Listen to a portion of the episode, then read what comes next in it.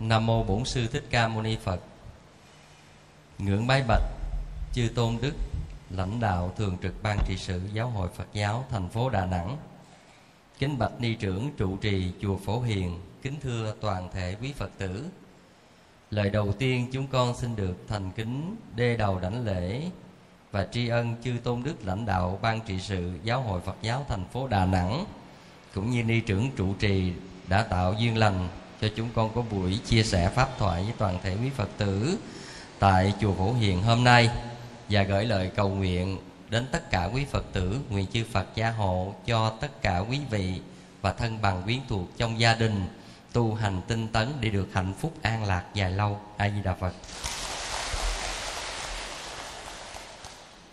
Xin thưa các vị, đà nẵng thì tôi cũng đến được vài lần và chia sẻ với một vài đạo tràng nhưng riêng phổ hiền thì nghe qua lời chia sẻ của ni trưởng trụ trì, thì biết là ni trưởng có thỉnh mời, nhưng vào những dịp tôi bận phật sự nên không thể đến đây được. Nhưng mà thật sự khi đến đây thì tôi rất là xúc động trước cái ờ, tấm lòng mà gọi là mến pháp của tất cả các vị. Và thông qua lời chia sẻ của ni trưởng ni trưởng nói là khi được biết tôi đến đây thì mấy ngày qua trong con người rất là nôn đau khó tả và thậm chí khó ngủ. Ừ, tôi nghe đến những cái từ này thì thật ra mà nói tôi rất là xúc động. Và tôi cảm giác rằng là cái sự khát khao về học Phật pháp của các Phật tử nơi này rất là lớn như vậy. Cho nên là đòi hỏi cái trách nhiệm của những người hoàng pháp nói riêng hay là những người hướng dẫn đạo ở các tự viện sẽ tạo thêm điều kiện cho các phật tử học và tu trên con đường phật pháp để trưởng dưỡng được đạo tâm. Cũng chính vì cái sự mà khát ngưỡng phật pháp nơi à, các vị như vậy nó đã góp một phần không nhỏ vào cái tâm của người địa phương. Hồi nãy tôi ngồi tôi tiếp chuyện với ni trưởng thì tôi nói là đà nẵng chúng ta phát triển nhanh quá. Ừ, thời gian qua không dài nhưng mà đà nẵng trở thành cái điểm mà thu hút rất là nhiều người và người ta rất là hoan nghênh cái sự phát triển của đà nẵng. Đồng thời người ta ngưỡng mộ những cái cách tổ chức và con người nơi đà nẵng. Thì ni trưởng mới nói rằng là đà nẵng phát triển về từ hình thức mà cho đến phát triển cả cái tâm của con người. Đây là câu ni trưởng nói, tôi tôi ngạc nhiên. Và ni trưởng mới nói thêm rằng là cái tâm người đà nẵng rất tốt họ đã sống và họ giúp đỡ, chia sẻ và tương trợ lẫn nhau như người thân thuộc. Và bất cứ một cái chương trình gì từ thiện để đóng góp, để giúp đỡ, thì người đà nẵng sẵn sàng một cách rất là nhiệt tâm. Đây là lời của ni trưởng nói trực tiếp với tôi như vậy. Và ni trưởng nói cũng chính vì vậy mà đà nẵng lại có cơ hội, lại phát triển từ mọi mặt như thế. Đây là một lời mà nói là khi phát biểu như vậy, quá là đáng tán dương, khích lệ và tôi cũng xin được hoan nghênh, chúc mừng cái tâm đạo của tất cả các vị và cái tâm đời, cái tâm mà sống với nhau trong một cộng đồng của người phật tử đà nẵng đáng để học hỏi. A di đà phật. Tôi không sống ở đà nẵng, nhưng mà thông qua những cái hoạt động của đà nẵng, tức là thời kỳ của bí thư thành quỷ nguyễn bá thanh đó à, thì tôi thấy rằng nhiều cái hoạt động mà mọi người dân chú ý và ngưỡng mộ ông. Cho nên cách nay vài năm khi tôi có dịp đến đà nẵng thì tôi có ghé ngay cái nhà của ông. Tôi thắp một nén nhang để tưởng niệm ông. Tôi không sống ở đà nẵng nhưng những hoạt động của ông làm cho tôi phải rất là trân trọng kính quý một con người vì dân vì nước như thế là từ xa tôi đã ngưỡng vọng ông. Cho nên có dịp khi đến đây, tôi đến tại tư gia và tôi xin với gia đình ông cho tôi được thắp một nén nhang tưởng niệm ông để thể hiện lòng tôn trọng một con người hy sinh vì nước và hoạt động mọi thứ vì dân. Và cũng chính vì chỗ đó mà một phần đạo phật ở đây chúng ta lại phát triển theo cái tâm. Phật giáo của đà nẵng trong một thời gian ngắn đã thay da đổi thịt. Những người phật tử, cư sĩ, tu học rất là tinh tấn. Và cái tình chúng ta được thể hiện mà chính ni trưởng trụ trì cảm nhận được và trao đổi với tôi. Như vậy là điều quá đáng quý. Cho nên đạo đức phật giáo đã góp một phần cho sự cải thiện về tâm thức của chúng ta để mà đời sống của con người chúng ta có ý nghĩa hơn. Xin thưa các vị tất cả chúng ta đều tồn tại như một con người. Nhưng mà con người chúng ta khác xa nhau ở chỗ là cái tâm thôi. À. trên cơ bản nhất, người ta sống, mình cũng sống. Nhưng mà một người sống lại có ý nghĩa mà thậm chí sau khi người đó qua đời, nhiều người kính mến, nuối tiếc. Nhưng mà sau có một số người, khi họ qua đời, người ta nói, mai à nó chết sớm à. Như vậy thì ở chỗ là người đó, cái giá trị sống họ đã làm gì? Cho nên ở chỗ không phải sống để vì mình, để xây dựng cho mình, gom vào cho mình, để mà thỏa mãn những nhu cầu cho mình là xong. Mà trong cuộc đời, lý tưởng sống của chúng ta là phụng sự, cống hiến. Cho nên người phật tử chúng ta có cái duyên làm về điều này hơn. Vì đạo phật xuất thân từ một cái nghĩa là hy sinh.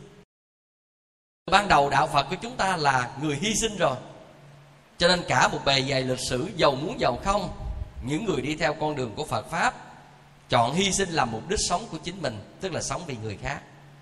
Cho nên tôi nói là đạo phật không phải là một tôn giáo.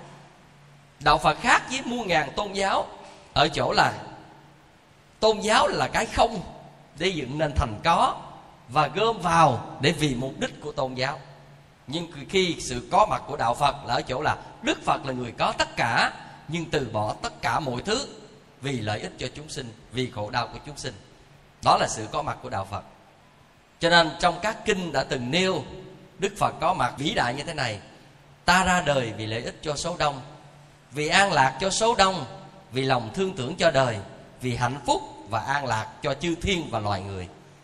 Cho nên đức phật có mặt là vì hạnh phúc và an lạc cho nhân loại này, cho thế giới này đó là điều mà không thể chối bỏ.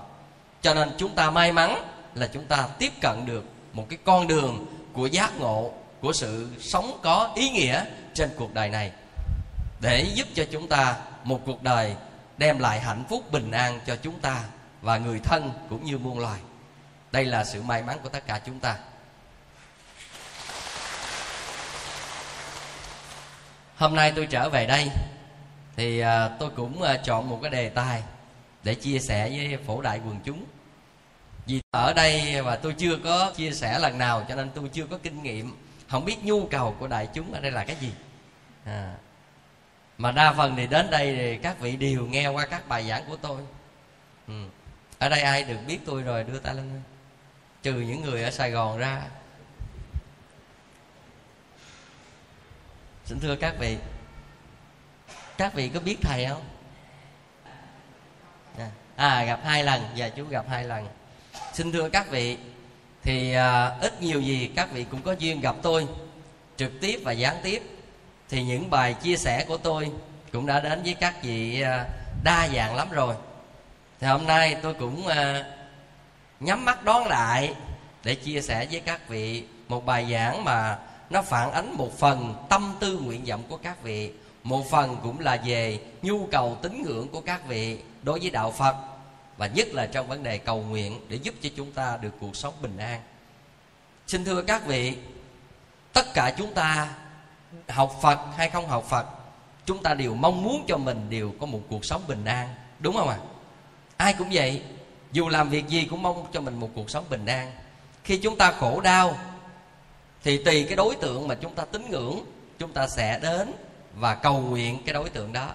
Có những người người ta không có đối tượng cầu nguyện ngoài cái bàn à, ông thiên hay là ngoài cái bàn thờ tổ tiên, thì người ta cũng cầu nguyện với gia đình, ông bà tổ tiên phù hộ để giúp cho người ta mọi sự tốt đẹp.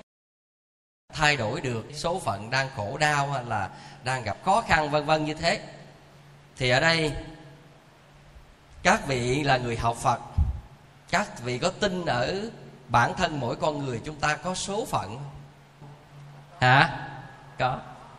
Theo con con nghĩ như thế nào? Con có tin có số phận không? Theo con nghĩ số phận như thế nào?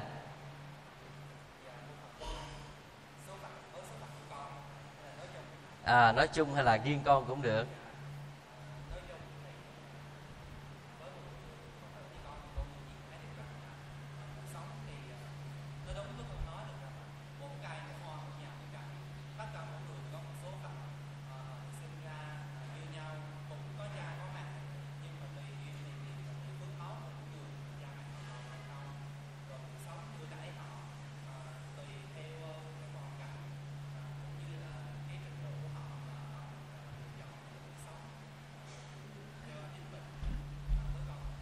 Rồi cảm ơn con. Ừ.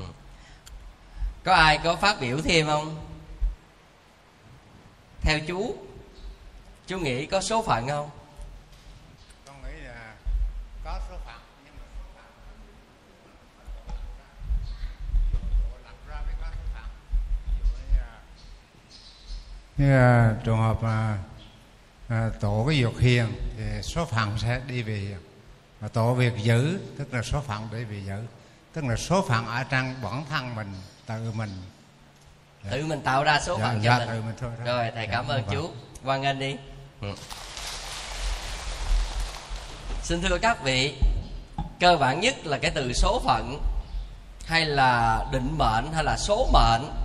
Đây là cái từ mà gọi là dân gian chúng ta từng suy nghĩ đến. Và đặc biệt nhất là những người có hoàn cảnh không may mắn thì người ta nghĩ sâu về số phận của người ta hơn.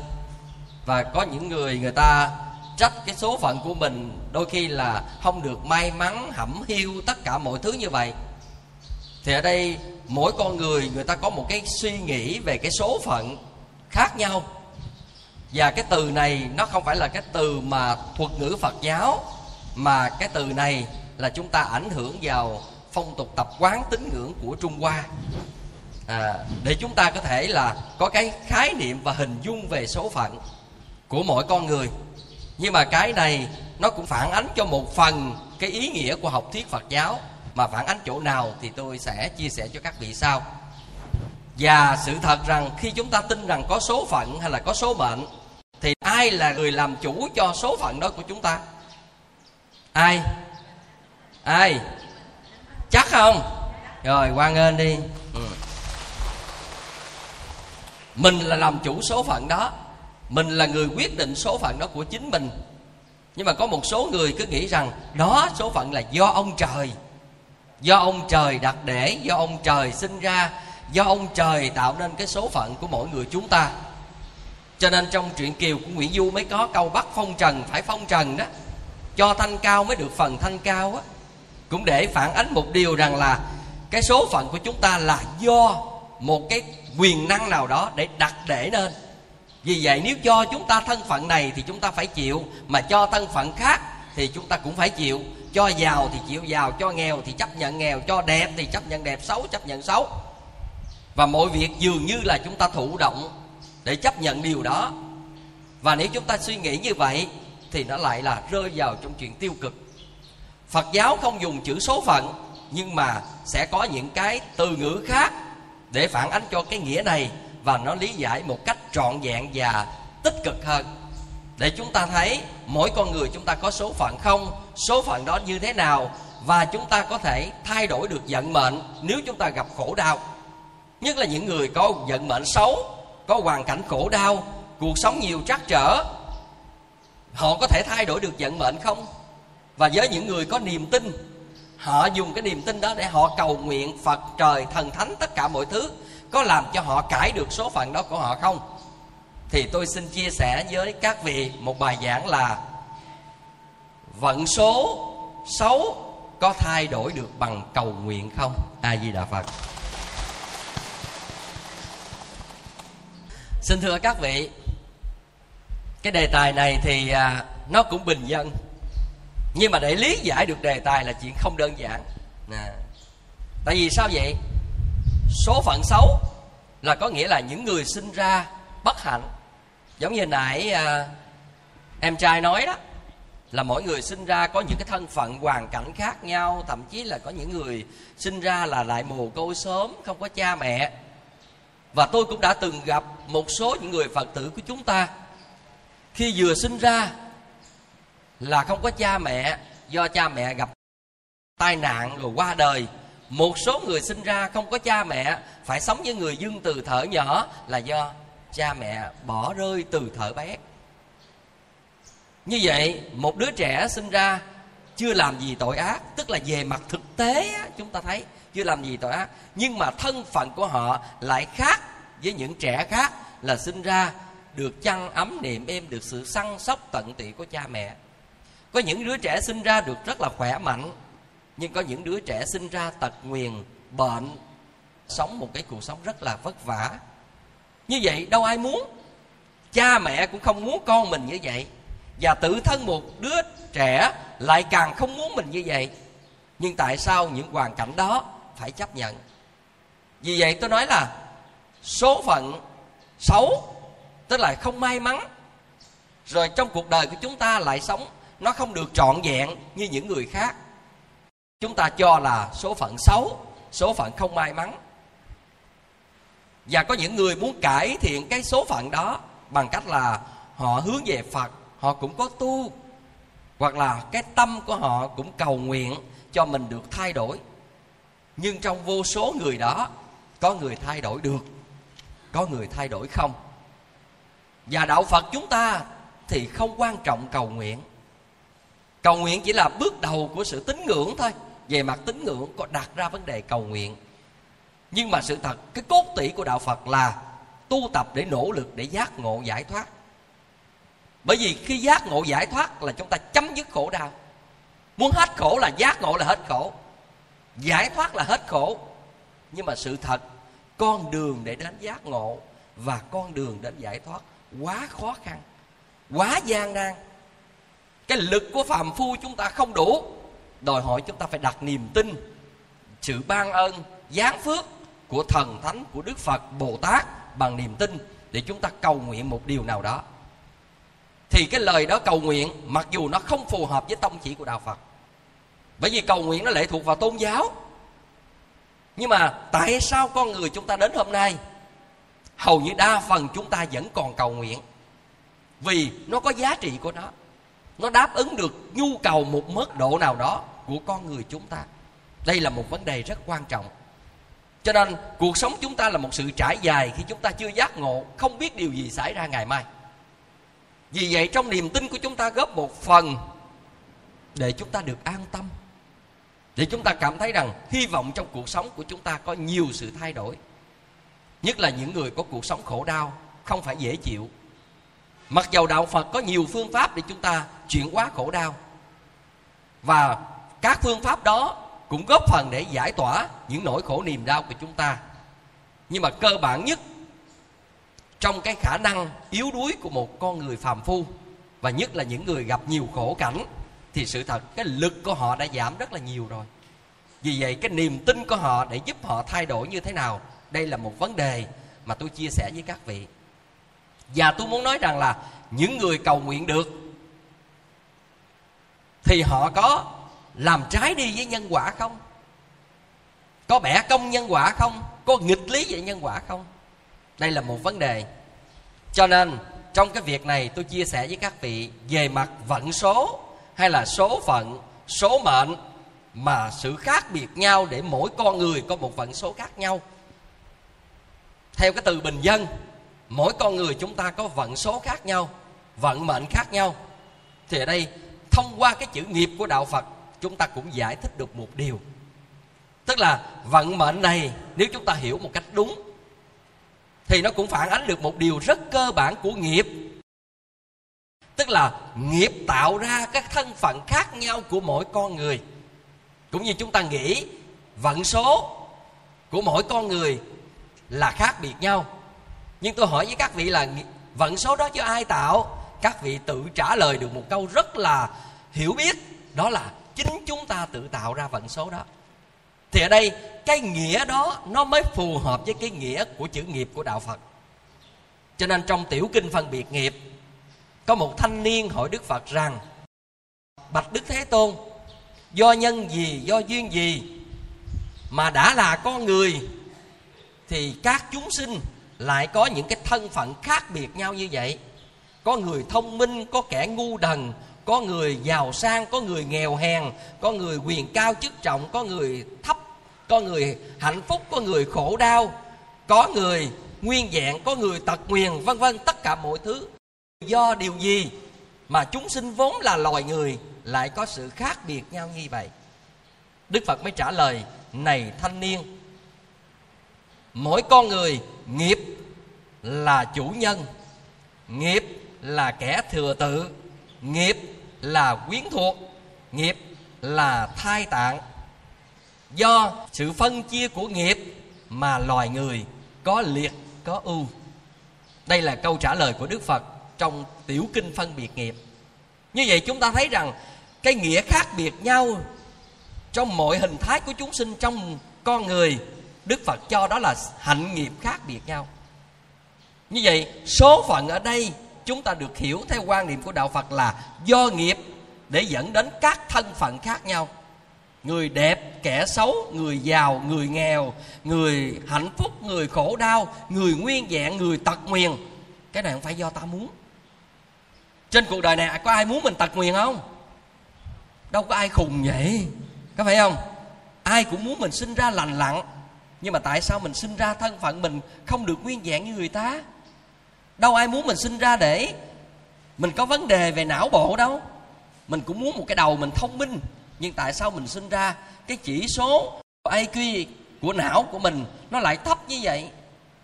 Đôi khi mình đần như vậy, còn người khác lại thông minh, lại giỏi giang như vậy. Đôi khi chúng ta sinh ra, đâu ai muốn mình nghèo nhưng mà tại sao mình sinh ra mình làm hoài, mình không cải thiện được cuộc sống, mình nghèo hoài vậy? Còn người khác có của ăn, của để, mình nhìn vào, mình ngưỡng mộ, đôi khi mình còn sanh lòng ganh tị nữa. Vậy thì tại sao? Cho nên tôi từng nói với mọi người rằng là mọi thứ không phải do mình muốn mà được. Nếu mọi thứ trên cuộc đời do mình muốn mà được, thì trên cuộc đời này không ai đau khổ. Ừ. vì vậy, nó phải có một phần tác động đến cái tốt nghiệp quá khứ và cũng chính tốt nghiệp đó mà người ta hình thành nên vận mệnh hay là tướng số. Cho nên tướng số của con người không phải phi lý đâu nha các vị. Tướng số giải thích một phần rất căn bản của nghiệp quá khứ. Chỉ tay nè, tướng số nè, tất cả những cái này chúng ta đừng cho là mê tín. Khoa học lắm đó bởi vì thật sự mà nói, tại người ta dùng theo cái vấn đề tín ngưỡng dân gian của những trường phái học thuyết khác, thì chúng ta cảm thấy rằng nó không có những từ ngữ như phật giáo chúng ta. Nhưng mà để gọi là so sánh thì nó cũng một phần rất căn bản. Đạo phật chúng ta thừa nhận có quá khứ không? Có kiếp trước không? Có tốt nghiệp không? Như vậy, có tốt nghiệp, có kiếp trước, có quá khứ như vậy, những người tướng số, người ta dựa vào cái gì để người ta đoán một con người? Người ta dựa vào những cái kết quả của nghiệp trong đời hiện tại để người ta biết rằng người này vốn là cái gì và sinh ra trong cuộc đời có thể trở thành cái gì. Dù người ta nhìn một người à ông có tướng làm quan, anh có tướng sang giàu, anh có tướng bần tiện, anh có tướng nghèo hèn như vậy thì dựa vào cái gì để người ta xác định điều đó? Các vị nên nhớ rất là quan trọng. Cho nên cái tướng số là một phần phản ánh của của tốt nghiệp, của quá khứ. Và cũng chính cái tốt nghiệp quá khứ, nó cấu thành nên vận mệnh của chúng ta. Như ví dụ bây giờ tôi nói là, cái người nghèo khổ trong kiếp này, xin lỗi một số người có hoàn cảnh khó khăn tôi chỉ nói mang cái nghĩa là cái sự chung trong sự giải thích thôi. Người nghèo khổ trong kiếp này, nghèo là khổ, đúng không? Nhưng mà tại sao đa phần người nghèo lại tham? Người nghèo lại ganh tị, người nghèo ích kỷ, người nghèo lại phung phí. Cái này thường xảy ra mà. Cho nên chúng ta không giải thích được. Chúng ta nói cha nó nghèo mà gia đình xài sang. Rồi cái chúng ta đi à, làm từ thiện chúng ta cho người nghèo. Thì trong người nghèo đó họ lại gian lận trong việc nhận quà. Cái chúng ta nói nghèo đi nhận quà còn tham nữa. Ừ. Rồi cái người nghèo họ lại ích kỷ tức là họ lại tính toán trong cái việc nhận. Ví dụ bây giờ tôi trao đổi với một số những người làm từ thiện ở nha trang vừa rồi thì họ nói là có những người họ không chịu cải thiện nghèo thầy nhà nước giúp đỡ họ cải thiện nhưng mà họ nhận tiền rồi cái họ để vậy đó. Rồi cái họ nghe mà là trợ cấp ờ, là ủng hộ cho những người nghèo có gia đình tóc mái cái họ ra họ lấy cây họ đẩy cái mái nhà của họ banh luôn à, để họ trở thành trong cái diện mà để được nhận thế thế. À, sao con làm từ thiện mà con thấy những trường hợp này con buồn? Tôi nói không có buồn. Đó là sự thật. Bởi vì người nghèo là do nhân tố quá khứ là cái gì? Tham. Ích kỷ ganh tị và phung phí. Chính cái này từ nhiều đời kiếp, cho nên cấu lên một con người tâm tính như vậy, biểu hiện như vậy và đời sống họ như vậy. Và chính như vậy mới đẩy họ vào trong hoàn cảnh khổ đau. Bởi vì người khổ đau phải có lý do, không thể đương nhiên là khổ đau được. Các vị nên nhớ vậy, tất cả mọi thứ đều có lý do. Cho nên chúng ta là người học phật. Khi thấy một người nghèo mà ích kỷ, chúng ta thương tưởng họ chứ không có trách. Vì nhân tố ích kỷ nhiều đời để dẫn đến họ phải sinh ra một hoàn cảnh khó khăn. Hồi đó tôi có nghe người ta kể một câu chuyện vui á. Nói là có hai cái dông hồn này nó chuẩn bị nó đầu thai. Thì diêm dương kêu hai cái dông hồn này đến nó hỏi. Nó chỉ cái dông hồn đầu tiên nói, nhà ngươi sinh ra, ngươi muốn sống thế nào? Thì nó nói là, con muốn sinh ra trên cuộc đời này là người ta lo cho con sống.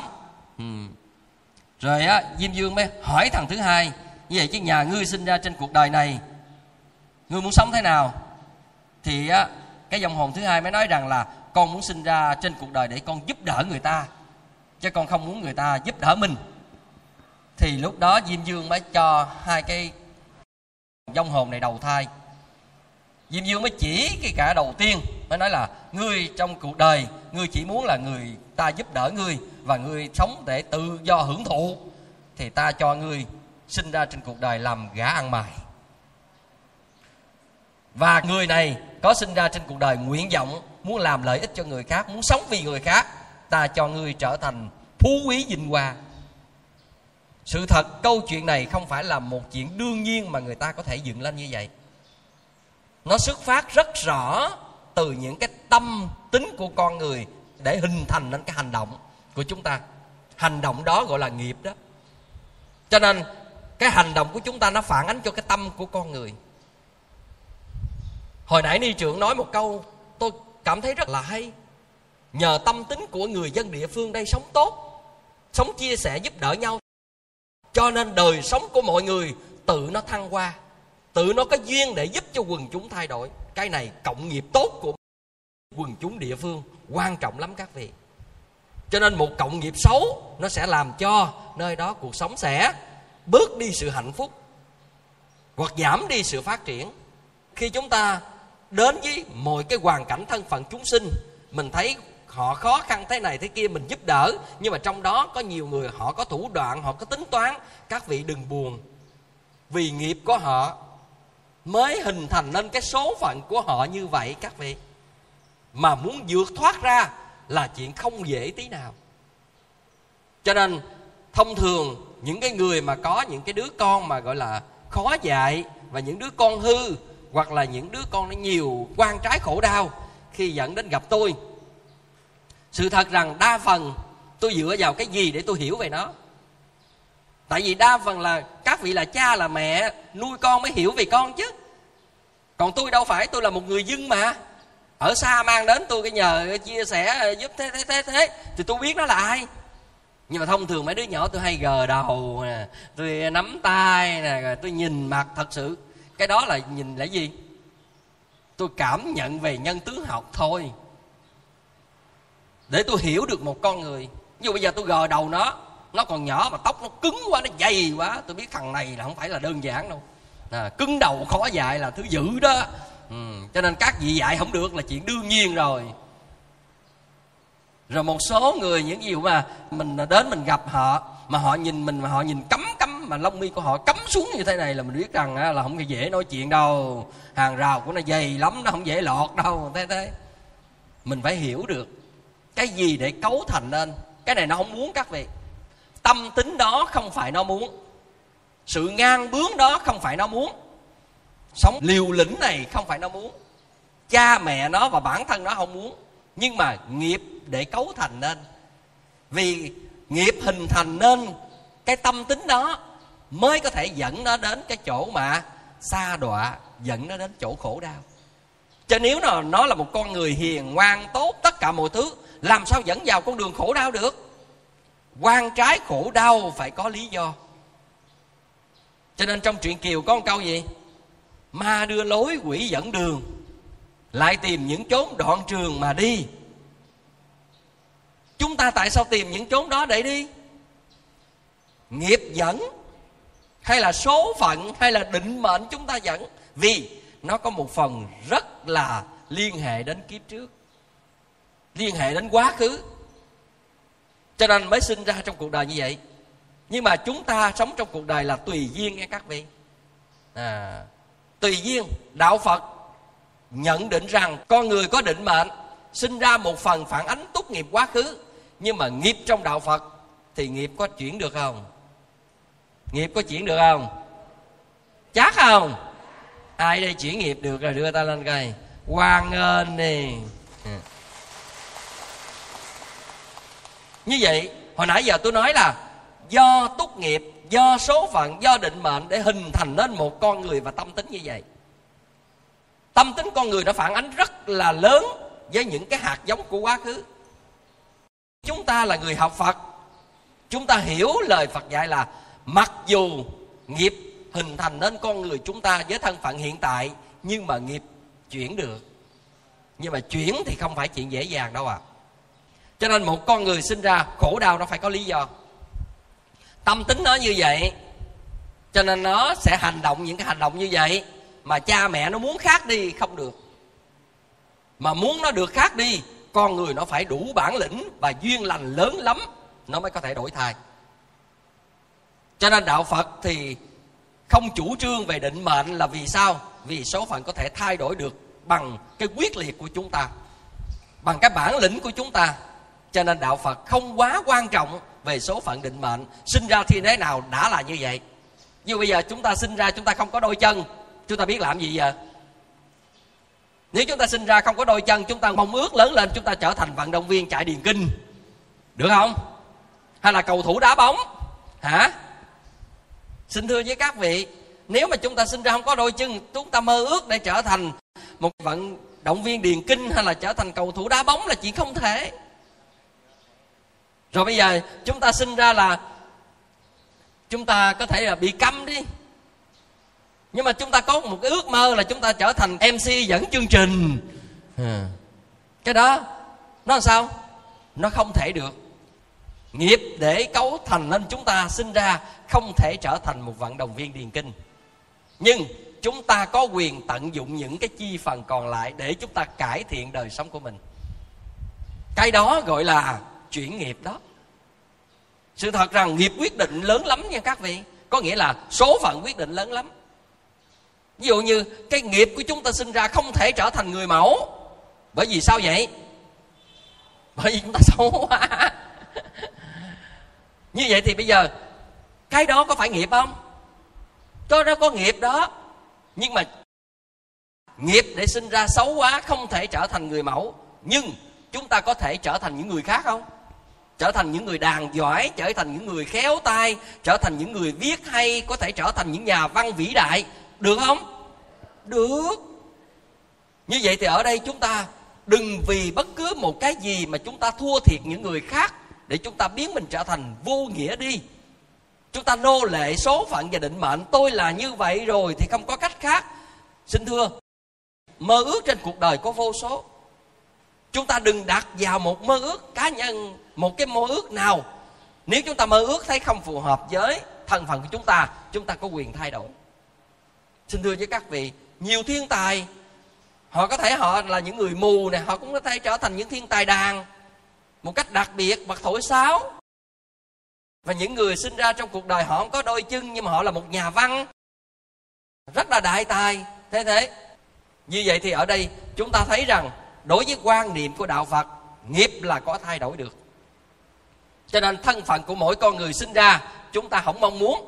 Nhưng mà nó đã là như vậy, thì chúng ta tùy duyên để thay đổi. Nhưng xin thưa các vị, phải có đầy đủ bản lĩnh lắm mới thay đổi được. Đa phần tại sao chúng ta trở thành người thụ động và chịu khổ đau đó? Vì chúng ta không lý giải được các vấn đề. Nếu chúng ta lý giải được các vấn đề thì chúng ta có thể cải thiện được các vấn đề. Còn chúng ta không lý giải được vấn đề, cho nên chúng ta thụ động chấp nhận cho nên đôi khi những người nghèo khổ lại ngang tàn những người mà tật nguyền hay là xấu họ lại có những cái tính mà chúng ta thấy rằng nó kỳ. Cho nên chúng ta hay nói rằng xấu còn gia ác mày à, chúng ta từng nói những cái câu như vậy. Nhưng mà sự thật các vị thông cảm họ. Xấu đóng gia ác là chuyện đương nhiên. Vì sao? Vì nỗi mặc cảm tủi nhục và sự thiệt thòi. Thì họ đó là tạo nên bức bình phong để che đậy sự tủi nhục mặc cảm của họ, các vị. Cho nên đừng trách rằng người xấu mà đóng vai ác, sự thật đa phần chúng ta rơi vào trong khổ đau, mặc cảm, thua thiệt. Chúng ta sẽ tự tạo bức bình phong giả, sau lưng cái hành động ác, cái hành động khó coi, cái hành động kỳ quặc của họ đó là nỗi tủi nhục và nỗi khóc thầm và nỗi hờn trách bản thân. Các vị tiếp cận với những người đó đi. Khi các vị thể hiện cái lòng thông cảm cùng họ họ sẽ trút hết cho các vị bằng nước mắt đó. Còn bình thường các vị thấy họ sống ác vậy đó, họ chửi bới, họ sống bất cần, mình làm như họ bất cần sự thật, họ cần lắm. Họ cần tình thương, họ cần sự cảm thông, họ cần sự gần gũi. Nhưng vì sao? Vì xã hội thông thường là vậy. Xem thường, loại trừ, khinh chê. Cho nên nỗi tuổi nhục, quán trách và nỗi mặc cảm này, nó hình thành nên một cái con người của họ như vậy. Cho nên các vị là người có tu học, khi gặp một người xấu đóng vai ác, đừng trách họ. Đó là chuyện đương nhiên. Nếu xã hội biết cách để mà giúp họ chuyển hóa, gỡ bớt đi nỗi mặc cảm và tủi nhục của họ họ sẽ trở nên một con người hiền lương và họ trút tất cả các nội niềm họ thấy trong bề sau họ là người khổ đau đáng thương tôi là người gần gũi những người đó, tôi mới hiểu. Khi gia đình họ trách họ đủ thứ điều, thì khi mà tâm sự, họ nói mời những người gia đình ra đi, họ muốn tâm sự riêng với tôi. Sự thật gia đình vừa biết ra, họ khóc cái bằng như mưa. Và họ mới nói là vì sao họ là như vậy. Cho nên tôi hiểu sau lưng những bức bình phong của những con người mà họ thân phận bất hạnh, mà họ có những thái độ đó, sự thật, để họ che đậy những nỗi niềm. Người học phật sâu lắng hiểu được nỗi niềm. Các vị nhẹ nhàng cảm thông họ, đừng có nghĩ đến cái tật xấu của họ, đừng nghĩ đến cái khuyết điểm của họ. Các vị sẽ gần họ, các vị sẽ thấy rằng họ là người rất tội, rất đáng thương, rất đau khổ. Người học phật chúng ta sẽ nhìn khác đời bằng chỗ đó. Và người học phật chúng ta hiểu thêm một điều là nhân quả là vô thường. Như vậy, chúng ta xem thường, khinh bỉ những người như vậy, chúng ta có thể trả giá về điều này vì thân phận này không riêng ai ai cũng có thể trở thành như thế được. Từ một hoa hậu cũng có thể trở thành một người xấu xí với một lý do nào đó.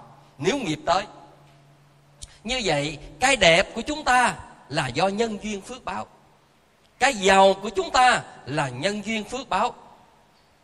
Cái hạnh phúc của chúng ta là nhân duyên phước báo. Cái khỏe mạnh của một con người là nhân duyên phước báo. Nhưng mà nhân duyên phước báo là vô thường nếu không được dung bồi, không được phát huy, thì nó sẽ đổi thay. Vì vậy, dân gian chúng ta có một câu rất là hay để nói lên ý này. Cười người, gì? Chớ vội cười cười lâu. Gọi gì nữa, cười người hôm trước, hôm sau người cười. Hôm nay chúng ta hiểu được câu đó chưa? Hãy nói là học thuyết của đạo phật đã in sâu vào tâm trí của người dân chúng ta. Đã nó hình thành lên những cái câu tục ngữ ca dao như vậy. Không sai chút nào. Nếu chúng ta quá kiêu hãnh về những điều chúng ta vốn có, chúng ta tự đào cái phước báo của chúng ta mòn rất nhanh. Cho nên khi chúng ta có hạnh phúc, chúng ta biết đến người. Chúng ta xinh đẹp, chúng ta biết tôn trọng những người xấu. Tất cả những cái này đó là cái cách bảo vệ cái đức của một con người và đồng thời làm chúng ta chậm tiêu hao phước báo. Chúng ta có của ăn, của để, chúng ta sống biết người khác. Giống như nãy ni trưởng nói đến những người đà nẵng như vậy. Sống vừa có tình người mà vừa có cái đức và vừa giữ được cái cuộc sống bền bỉ của chúng ta. Như vậy, đối với đạo phật mà nhìn, số phận là có. Nhưng mà số phận nó mang cái nghĩa như chữ nghiệp, chứ không mang cái nghĩa ông trời định đoạt cho chúng ta vì vậy, số phận theo khổng giáo hay là theo phong tục tập quán trung hoa thì họ cho rằng là số phận không đổi. Tức là do một cái đấng nào đó đặt để như vậy không đổi, nhưng với cái nhìn của đạo phật là số phận nào cũng đổi được, quan trọng nhất là chúng ta có giải pháp đúng hay không. Cho nên, trong cái việc đó, đạo phật gọi là nghiệp, và nghiệp của đạo phật thì thay đổi được, gọi là chuyển nghiệp. Và trong vô vàng cách chuyển nghiệp thì cầu nguyện để được thay đổi số phận xấu. Điều này có xảy ra không? Có ai cảm thấy rằng cầu nguyện có thể thay đổi được vận mệnh xấu? Ai tin cầu nguyện có thể thay đổi được vận mệnh xấu rồi đưa tay lên rồi ít dữ vậy? Rồi, cảm ơn những cánh tay le que. Vậy ai là người là rồi? Cầu nguyện không thay đổi được vận mệnh xấu rồi đưa tay lên coi cũng le que.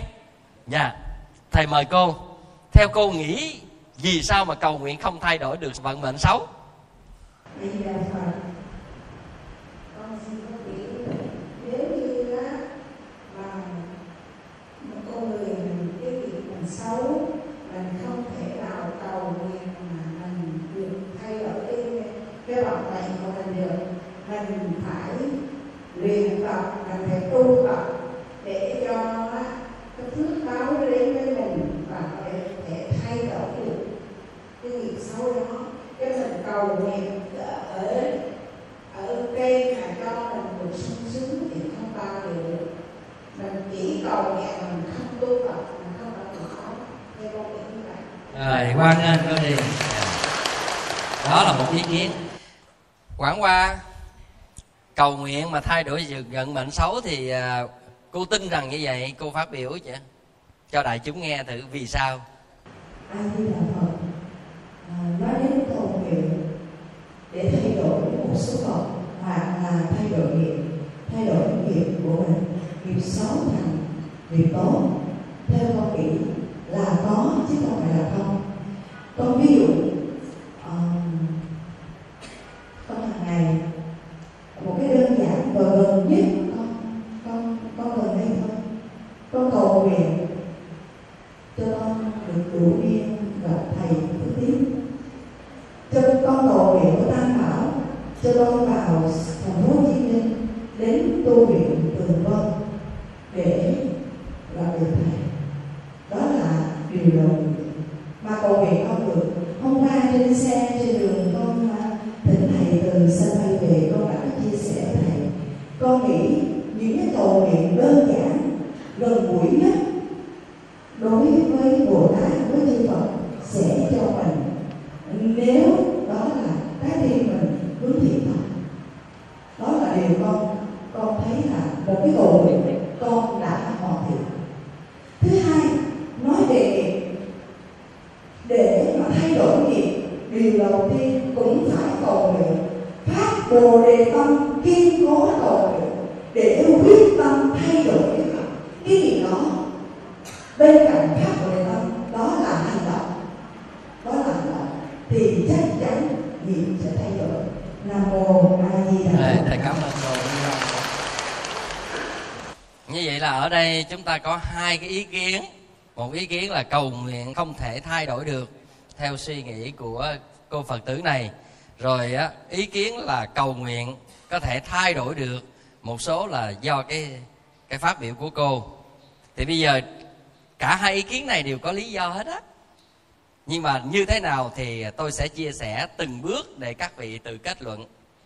Tôi kể đây là câu chuyện của vài chục năm về trước thì thật ra mà nói câu chuyện này là hòa thượng tịnh hạnh ở đài loan á, là đệ tử của hòa thượng viền vi. Thì à, khi mà nghe tin hòa thượng viền vi là thầy mình ở pháp bị cái khối u não nó chèn như thế nào gọi là hôn mê và đưa vào trong bệnh viện ở trong pháp thì bác sĩ kết luận rằng là hòa thượng chỉ chờ chết thôi. Thì hòa thượng tịnh hạnh là đệ tử ở đài loan máy bay máy bay sang pháp để thăm thầy mình. Thì sau khi vô thăm rồi, thì hòa thượng à, tịnh hạnh quay trở ra, nói với các huynh đệ và môn đồ của hòa thượng quyền vi, là cũng như huynh đệ của hòa thượng tịnh hạnh, là thầy mình có thể cứu được. Mọi người rất là ngạc nhiên, mới nói rằng là chuyện này á, là bác sĩ đã nói rồi, chỉ còn chờ chết, và đợi chờ ít hôm là mình sẽ đưa thầy mình về để hộ niệm thôi. Chứ cái này là không còn hy vọng. Nhưng mà hòa thượng tịnh hạnh vẫn cương quyết. Hòa thượng nói là khi tôi bước vào thăm thầy mình, thì tôi thấy túc nghiệp xấu của thầy đanh dây quá nhiều, đã làm cho thầy mình như thế. Bây giờ mình là đệ tử, mình là học phật. Nếu mình có niềm tin theo phật, chúng ta sẽ làm việc để cứu thầy mình thì mọi người cũng rất là ngạc nhiên về điều đó. Thì hòa thượng tịnh hạnh mới nói với tất cả những cái chư huynh đệ bên ngoài là, bây giờ thầy mình có những cái tài sản sở hữu gì mà đang có đó? Mình sẽ đối trước tam bảo xin khấn nguyện. Nếu toàn bộ những sở hữu gì của thầy đem ra để mà làm hết cái việc phúc đức ẩn tống, bố thí làm tất cả các việc mà bằng toàn cả những gì mà sở hữu của thầy vốn có. Thì toàn bộ huynh đệ anh em chúng ta lên trước chánh điện, chúng ta nguyện đi, nguyện trước làm sao? Nếu nguyện mà thầy chúng ta tỉnh lại và ổn lại, thì chúng ta sẽ thực hiện lời nguyện của mình. Còn nếu nguyện mà không được, thì chúng ta không thực hiện thì các huynh đệ nghe như vậy thì nói chung cũng không có niềm tin như bản tính bán nghi, cũng làm theo lời chia sẻ của hòa thượng tịnh hành. Xin thưa các vị, việc đó không biết nó dính líu gì với nhau. Nhưng mà khi hòa thượng tịnh hạnh và mọi người môn đồ của hòa thượng lên chánh điện nguyện với phật, đem tất cả những gì thuộc sở hữu của thầy mình, để mà in kinh làm phước bố thí tất cả mọi việc là hết luôn á thì sự thật mà nói các vị sau lời nguyện đó trong một thời gian ngắn hòa thượng viền vi tỉnh lại. Trước sự ngỡ ngàng của toàn y bác sĩ và tất cả mọi người. Và việc còn lại là, là gì? Là phải thực hiện. Đó là một vấn đề. Xin thưa các vị tôi nói những câu chuyện thật cái này không lý giải được. Nhưng tại sao nó có một cái điều mà giữa cái sống chết và cái này nó dính líu gì? Nhưng mà tại sao người ta đặt niềm tin làm cái đó? Nó lại xảy ra. Đây là điều mà tôi muốn chia sẻ các vị. Cho nên, những người phật tử hay là quần chúng của chúng ta cũng có nghe một số trường hợp cầu nguyện để được cải đổi số phận, thay đổi sinh mạng, cải thiện đời sống của mình.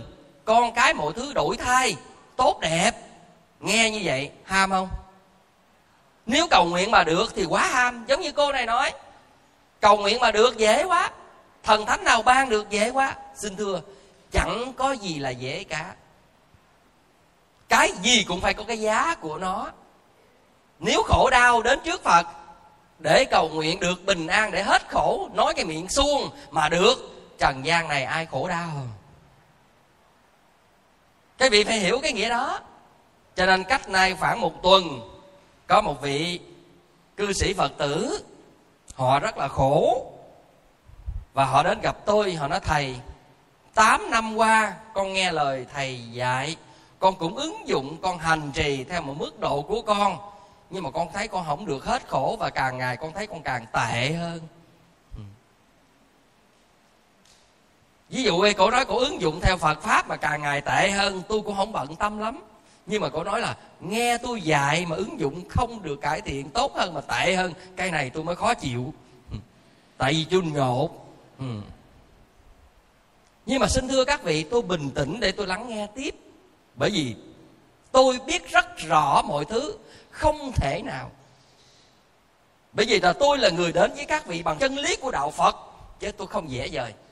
Vì vậy, việc mà tôi chia sẻ là một niềm tin tuyệt đối tôi không có bị khuynh đạo bởi bất cứ một cái thân phận nào.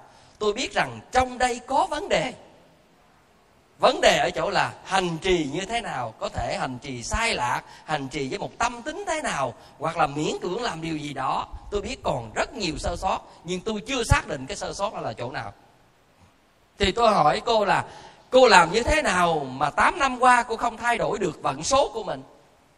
Thì cô nói thầy thì con cũng đi làm về tối con cũng uh, trì trăm lẻ tám chú dược sư. Hồi đó nghe thầy nói chú đại bi con trị thời gian không thấy được uh, cải thiện. Con uh, nghe người ta nói dược sư tốt hơn cho nên con nhảy qua trì dược sư cũng mấy năm qua. Nhưng mà con thấy cũng không được gì tốt hơn. Rồi à, thỉnh thoảng là con cũng ăn chay.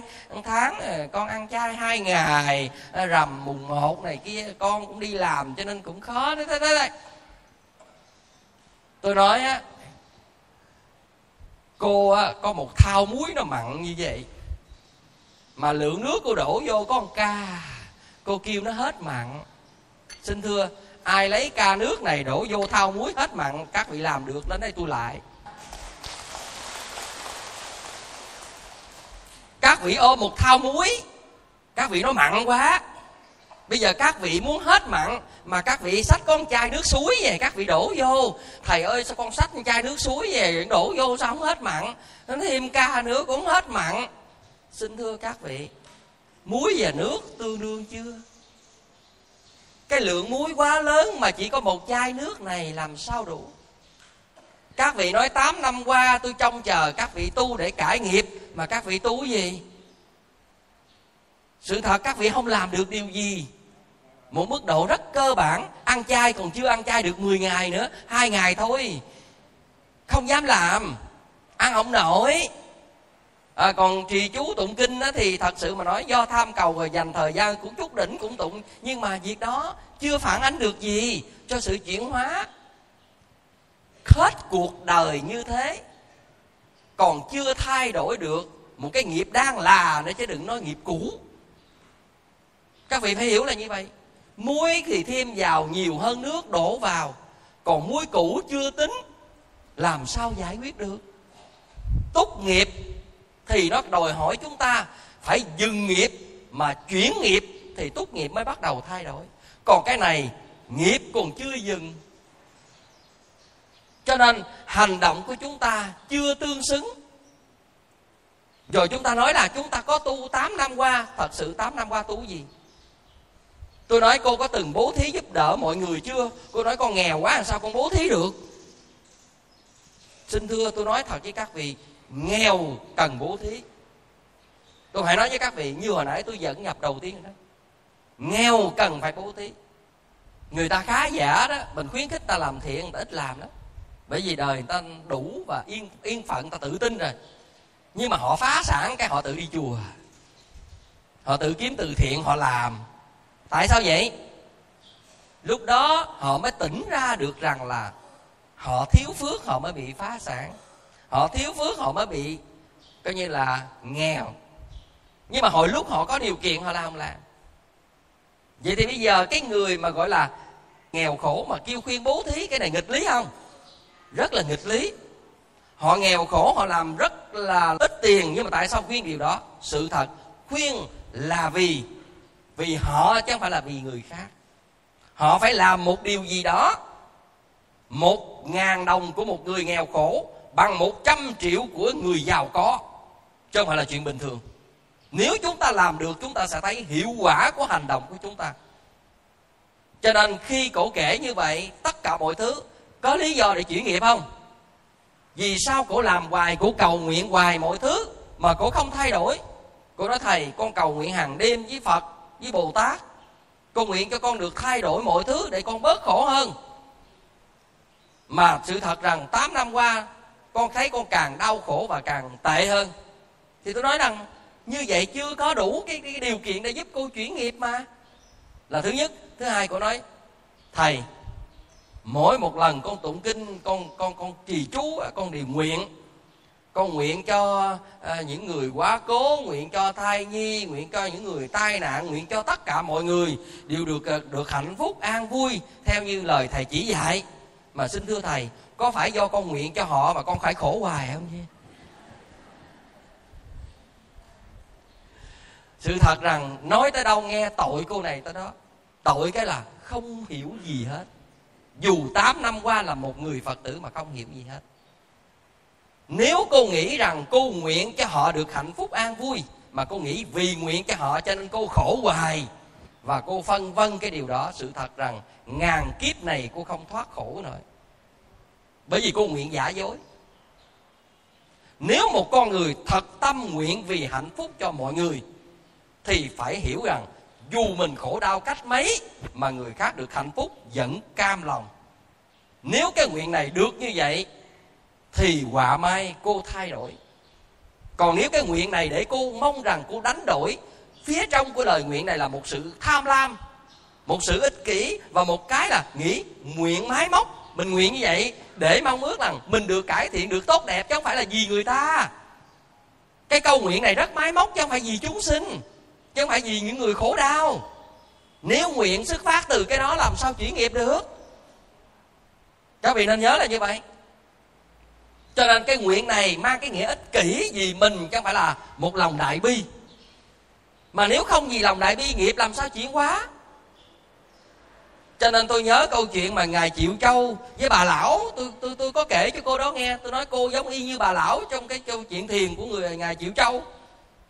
Một bà lão bà nhiều khổ đau bệnh tật. Bà đến bà gặp hòa thượng triệu châu. Bà nói, hòa thượng, đời con nhiều khổ đau cho đến già rồi, vẫn khổ mà nhất là thân nữ lại càng khổ nhiều hơn nữa, cho nên con nguyện cái hòa thượng, làm sao cho con có một cái lời nguyện ước nào để con làm để con chuyển được cái nghiệp này? Nhất là nghiệp phụ nữ, đàn bà này, và nhiều cái hệ lụy này con không muốn nữa. Và thượng chịu châu đó bà theo tôi lên chánh điện nè. Và bà thượng dặn trước cái bà lão á, tôi nguyện thế nào, bà nguyện theo tôi như thế đó. Bà nguyện giống tôi bà mới thay đổi được. À thì lúc đó đó, hòa thượng chịu châu mới nguyện trước thì bà đứng đằng sau bà cũng nguyện theo. Thì hòa thượng chịu châu mới nói rằng à, con nguyện trước chư mười phương chư phật tam bảo à, gia hộ làm sao cho mọi thân phận đàn bà phụ nữ trên cuộc đời này mọi phiền lụy khổ đau đều để lên hết thân già của con.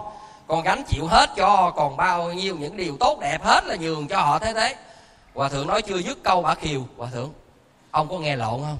À. Rồi lúc đó hòa thượng chiêu châu mới nói sao? Bà mới nói là, tôi nói với ông từ ban đầu, tôi nguyện cho tôi nè.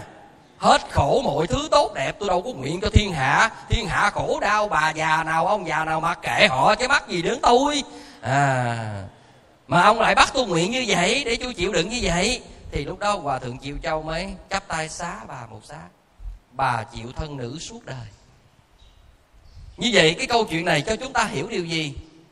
Cái nguyện của chúng ta nó phải xuất phát từ cái gì mới thay đổi được nghiệp? Vậy cô này nguyện cho mọi người đau khổ, tật bệnh, mọi thai nhi, sản nạn, những người qua đời đều được vãng sanh tây phương và mọi chúng sinh khổ đau đều được tốt đẹp.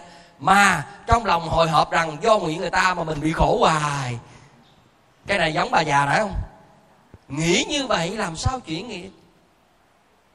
Đây là điều rất quan trọng như các vị. Không dối được trước tam bảo, không dối được lòng, không dối được với quy luật của nhân quả, dù một niệm sâu trong lòng. Nếu các vị cái nguyện, các vị nói cái miệng hết tất cả mọi điều, mà lòng các vị vẫn không ăn với lời nguyện các vị, và trong tâm các vị vẫn dối mà các vị biết được, không bao giờ thành tựu. Cho nên khi các vị đọc trong một liên sám pháp, có một đoạn rất hay. Các vị nào mà có đọc để ý thì các vị nhớ, cái đoạn mà la bốc trong đời tạo được nhiều phước báo. Sau đó có một hành động vô lễ với mẹ mà mang cái tội bất hiếu. Cho nên sau khi mà chết á, trải qua các cái giai đoạn của ngân thành, kim thành, nữ sắc thành, tất cả mọi thứ để hưởng thụ vinh hoa phú quý dục lạc, thì cuối cùng đi đến một cái thành đó thì không có những cái điều phú quý vinh hoa nữa, mà toàn là dòng lửa. Thì lúc đó la bốc mới bước vào cái thành này thì tự nhiên có người đeo lên đầu của la bốc một cái dòng lửa nóng khủng khiếp và lúc đó. La bốc rất khổ đau quằn quại lăn lộn, kêu gào. Thì lúc đó la bốc mới hỏi với quỷ dương mà dẫn đến cái cửa thành đó đó, là hỏi là, vì sao tôi phải đổi dòng lửa này? Thì quỷ dương mới nói là, sở dĩ ngươi đi qua tất cả các thành được hưởng lạc hạnh phúc tốt đẹp là vì ngươi tạo vô số phước báo nhưng mà cuối cùng sao ngươi phải đi lạc vào thành này? Bởi vì ngươi tạo nghiệp bất hiếu với mẹ ngươi. Cho nên ngươi phải chịu quả báo là ngươi phải đội cái dòng lửa này. Rồi lúc đó la bóc mới hỏi là, tôi phải đội dòng lửa này bao lâu? Thì lúc đó diêm dương mới nói rằng là, ngươi phải đội dòng lửa này đến lúc nào có một người mang tội bất hiếu giống như ngươi xuống đội thế thì ngươi mới hết chịu đựng cái nỗi thống khổ về cái dòng lửa này.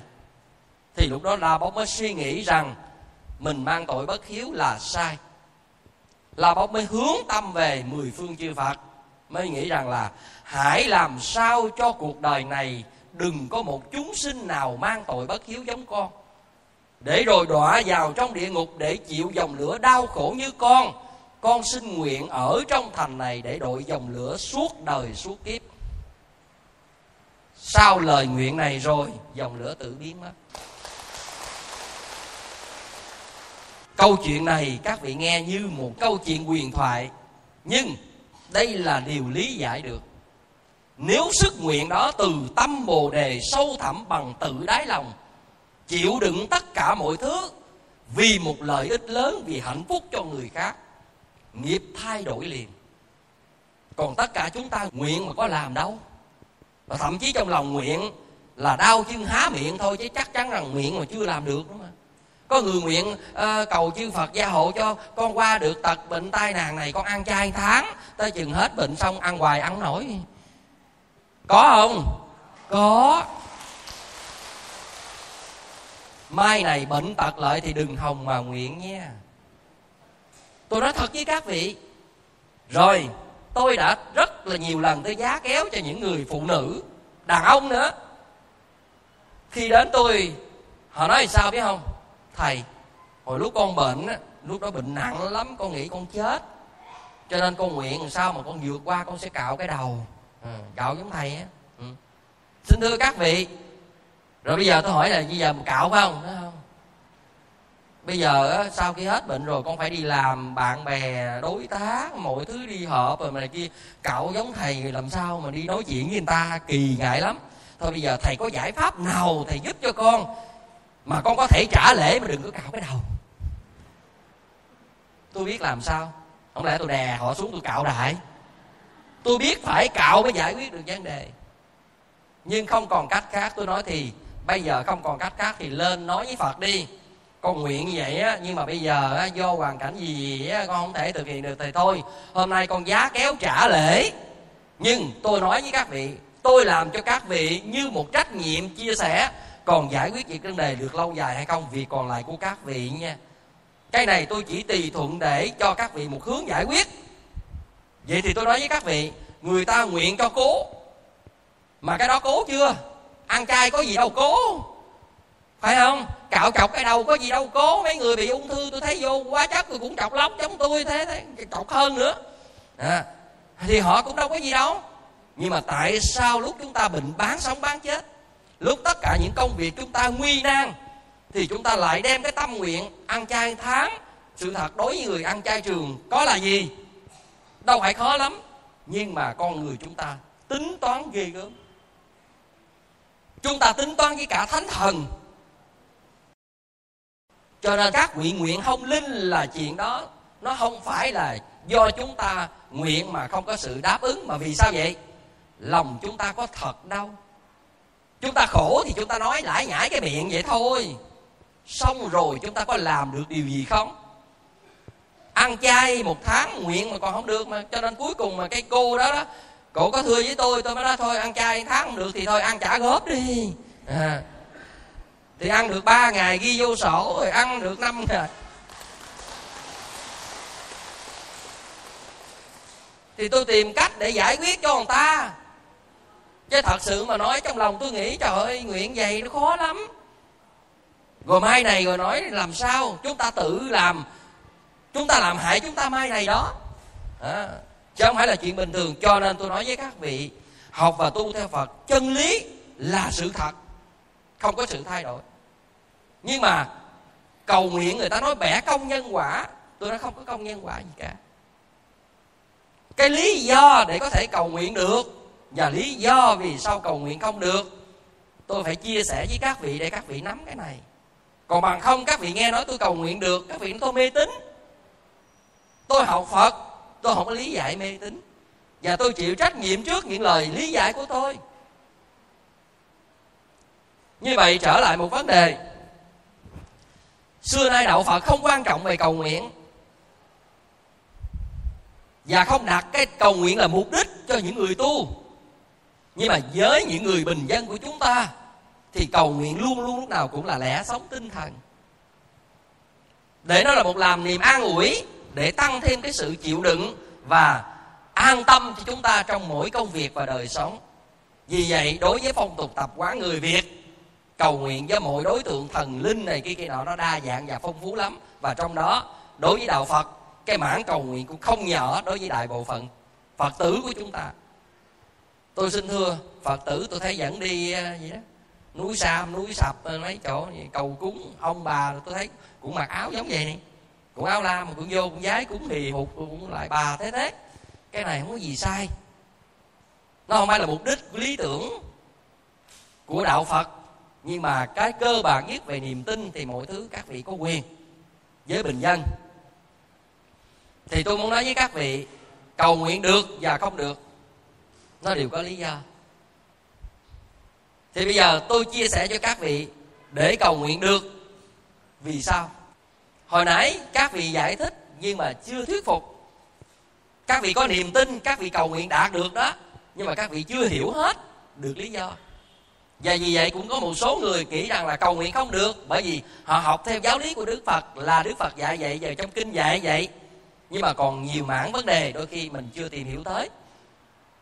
Cho nên giữa sự không chấp nhận và sự chấp nhận của các vị, cái vị nào cũng có lẽ đúng của họ. Nó là một mảng trong các vấn đề tổng thể. Vì không có cái gì là tất cả.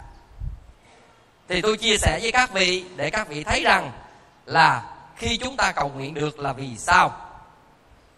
Xin thưa các vị, các lý do sau đây mà các vị phải suy nghĩ.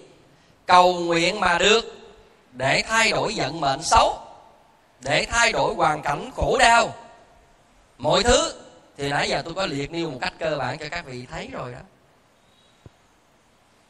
Liệt nêu cái cơ bản là đầu tiên là cái chuyện của hòa thượng tịnh hạnh cầu nguyện cho thầy mình. Liệt nêu cái thứ hai là cái cô phật tử khổ đau khi cổ nguyện cho người ta. Được hết khổ mà cổ sợ vì nguyện cho ta hết khổ, cho nên cổ lãnh khổ đó, cho nên cổ khổ hoài. Phải vậy không? Cổ lo lắng.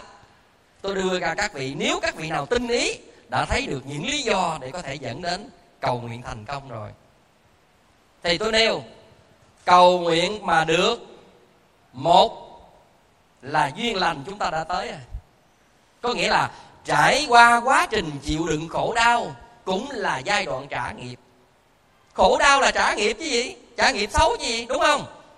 Như vậy, quá trình các vị kéo dài cầu nguyện chưa được mà vẫn khổ đau hoài, đó là giai đoạn các vị một thời gian trả nghiệp cũng thấm thiết mà nghiệp trả thì sẽ có lúc hết. Tôi nói ghi nghiệp đó thôi nghe. Con người vô số nghiệp nhưng mà tôi nói riêng của cái nghiệp đó thôi, thì các vị trả với thời gian, nó cũng mòn dần, yếu dần. Vì vậy, qua một thời gian dài mà chúng ta trả nghiệp cho đến một giai đoạn duyên lành đã đủ, thì đó là cơ hội có thể giúp chúng ta lời nguyện để dẫn đến thành công và thay đổi ít nhiều. Đó là lý do đầu tiên. Lý do thứ hai, trong quá trình các vị khổ đau các vị lại hiểu phật pháp, giác ngộ và các vị phát tâm, làm rất nhiều công đức lành. Và nhờ các vị làm vô số công đức lành, đó là tôi nói cái lượng nước đã được đổ vào muối. Nếu một chai nước này đổ vào thao muối, không thể làm hết mãn được. Nhưng mà cơ bản nhất, nó có loãng đi một tí nào với lượng nước của chai nước này chưa? Có. Dù nó không có lạc đi, nhưng mà sự thật một chai nước này tí xíu nó cũng đã có sự dịch chuyển ở trong cái thau muối đó rồi nhưng mà nếu cứ đổ mỗi ngày một chai 10 ngày 10 chai, một năm 360 chai, hai năm 700 à, mấy chục chai đó à. Vậy thì bây giờ nếu mà chúng ta cứ đổ hoài như vậy Thì chúng ta thấy điều gì xảy ra xin thưa các vị, trong quá trình đau khổ, các vị đã tìm cách kiếm nước để đổ vào tức là các vị làm nhiều việc, tụng kinh sám hối, trì chú, làm phước, bố thí, ăn chay, làm nhiều cái việc phúc thiện. Đó là các vị đang tạo nước. Và chính cái lượng nước này, một thời gian, nó sẽ làm cho chúng ta được loãng đi. Vì vậy, khi chúng ta cầu nguyện mà chúng ta nỗ lực làm việc lành, dù là bằng một chai nước, với thời gian, khi đủ công phu, nó sẽ tự dịch chuyển lại vì vậy, đó là nghĩa thứ hai. Chúng ta cầu nguyện được thành công. Và còn ý thứ ba, để cầu nguyện được thành công, đây là một vấn đề chúng ta phải suy nghĩ. Nó đặc biệt hơn một chút. Sự thật rằng, không có cái gì trên cuộc đời này là cho không cả. Cầu nguyện mà được cũng không phải là từ trên trời rớt xuống cho chúng ta một cách rất tự nhiên. Cái thứ ba này tôi gọi là luật bù trừ. Các vị nến để ý cái chữ luật bù trừ. Tại sao tôi nói luật bù trừ? Ví dụ bây giờ các vị thiếu nợ, các vị bị chủ nợ đến đòi, mà các vị chưa có tiền trả, thì các vị phải làm gì? Hả? Các vị làm gì? Hẹn hẹn được lắm. À xin thưa, đa phần khi chúng ta bị chủ nợ đòi, thì chúng ta phải trả. Nhưng mà tiền trả ở đâu? Hả? Tiền trả có thể là vay nóng chỗ khác, có thể vay ngân hàng và có thể vay mượn những người thân hàng xóm đúng không? Giang hồ đòi là không có chuyện hẹn. À. Nhưng mà ở đây tôi muốn nói rằng, chúng ta trả được nợ đó, chúng ta còn nợ hết nợ. Ví dụ bây giờ, tôi thiếu nợ, tôi mượn của cô này để tôi trả cái nợ này thì tôi còn ai hết? Tôi hết với nợ giang hồ này, nhưng mà tôi còn còn nợ tiếp với cô này. Như vậy cơ bản tôi còn nợ cho hết nợ nhưng mà tôi chỉ tạm thời dứt nợ với với cái người giang hồ. Vậy thì bây giờ tôi nói với các vị, tôi muốn mượn được tiền của cô này. Tôi nói tôi nghèo sát sơ, tôi làm không có tiền. Cô làm ơn, làm phước cho tôi mượn trả nợ. Giang hồ đi rồi cả đời, còn lại tôi đi móc bọc, tôi kiếm được nhiêu tôi trả cô nhiêu. Ta cho không? Dễ gì ở đời có lúa thì sao? Có lúa mới cho mượn gạo. Muốn mượn thì mình phải mượn người ta đó. Em có căn nhà của má để lại chưa bán kịp. Có phải không? Hay là mảnh đất hay là gì đó kêu bán rồi mà chưa có kịp. À, nợ thiếu 2 tỷ nhà này bán ra được 2 tỷ mốt. Nhưng mà kêu người ta trả rồi mà chưa bán bây giờ giang hồ đòi vội quá em xin chị cho mượn 2 tỷ để em trả nợ. Tháng sau bán được xong rồi, trả cho chị. Cho mượn không? Hài lòng không? Thì sao vậy? Nó có 2 tỷ mốt dư trả mà. Có phải không? Vì dư trả cho nên mới cho mượn nợ này. Cái này tôi nói gì? Quy luật của của xã hội. Vậy tôi lấy cái này để làm gì cho quy luật của nhân quả? Và quy trình của nhân quả. Tôi cho các vị hiểu từ việc đời bắt đầu dẫn đến cái việc nhân quả. Đây là luật bù trừ. Bây giờ anh trả một cái nghiệp này quá lớn, quá đau khổ. Mà anh chưa có thể tu tập và làm một cái điều công đức lành tương xứng để giải quyết vấn đề này. Nhưng mà anh đem đại nguyện ra để anh thực hiện. Con nguyện với trời đất, với thần thánh, với phật, cái bồ tát gì đó nếu con qua được nạn tai này, con con được qua nạn tai này, hay là gia đình mình qua được nạn tai, nạn kiếp này, con sẽ làm điều đó đó. Đầu tiên, làm giống như chuyện hòa thượng tịnh hạnh vậy đó. Con sẽ đem gia sản này ra để con làm lợi công đức, lành phụng sự mọi thứ thế thế thế. Dám không? tôi nói thật, nhiều khi chúng ta có thể chấp nhận chết, nhưng mà chúng ta không dễ dàng gì chấp nhận để đánh đổi đâu vì chúng ta không dám, cho nên chưa có cái gì đủ lực tương đương với điều đó. Nhưng mà cơ bản nhất, nếu chúng ta phát một đại nguyện như vậy, con sẽ đem mọi điều kiện có được con làm cái này. Hoặc là sau khi con mà gia đình mọi thứ vượt qua được rồi, con đem thân mạng này con làm với mọi việc công ích cho cuộc đời, con không từ nan, không chối bỏ điều gì. Con làm được một việc này, bất cứ ai khổ đau, con đều giúp tới nơi tới chốn con làm được việc này, con vượt qua nạn tai con con được bình phục mọi thứ rồi. Con sẽ thế nào? Máu này con sẽ hy sinh, con hiến máu tất cả mọi thứ thế thế đấy hoặc là con sẽ phát tâm bồ đề, hay là con ăn chay trọn đời, con phóng sanh tất cả mọi thứ. Các vị đem những cái gì mà đánh đổi tương đương? Các vị phải tương đương để trả về số nợ mà mặc dù các vị chưa trả. Nhưng mà các vị nguyện là hứa đó, có cái tương đương để trả thì các vị có thể thay đổi được điều này. Đây là cái mà tôi nói là luật bù trừ. Các vị có hiểu nào cho nên nguyện mà được, nó không phải là cái như từ trên trời rớt xuống. Không phải khi khổng khi không, nhân quả không bao giờ có chuyện đó. Cho nên để thay đổi được dẫn số bằng cầu nguyện không phải là bẻ công nhân quả và không có làm lệch đi với chân lý của đạo phật bao giờ. Nó phải đủ tất cả những yếu tố để làm nên. Nhưng lời nguyện đó phải xuất phát từ gì? Từ chân tâm, từ đáy lòng và từ thật sự là người này phải thực hiện. Các vị mới làm được một việc mà gọi là như chuyện trên trời rớt xuống. Còn các vị đau chân há miệng chỉ nói cái miệng thôi, mình còn chưa tin mình. Mình chỉ nghĩ lừa thần thánh thôi chứ thật sự mà nói đó xong đi rồi tôi tính tiếp. À, sự thật rằng không được đâu các vị. Nhưng con người chúng ta là vậy. Khi ngộ biến chúng ta hay suy nghĩ đến những cái chuyện tâm bồ đề. Nhưng khi vượt qua rồi tâm bồ đề chúng ta co lại. Chúng ta mặc cả vì sao? Lòng ích kỷ cộng trừ nhân chia và lòng tham của chúng ta không dễ gì vượt qua. Cho nên có người hứa nhưng mà chưa chắc làm những chuyện đơn giản thôi, mày bán tao tấm vé số chịu đi, chiều tao trúng ờ, độc đắc, tao cho mày 10 cây. Nhưng mà khi thật sự trúng độc đắc rồi đâu dám. Chuyện này từng xảy ra mà. Mình hứa là một lẽ, nhưng mà xong rồi một lẽ. Ở sài gòn chúng ta có một cái câu chuyện gì đó. Và đình này vượt biên nước ngoài, để lại căn nhà.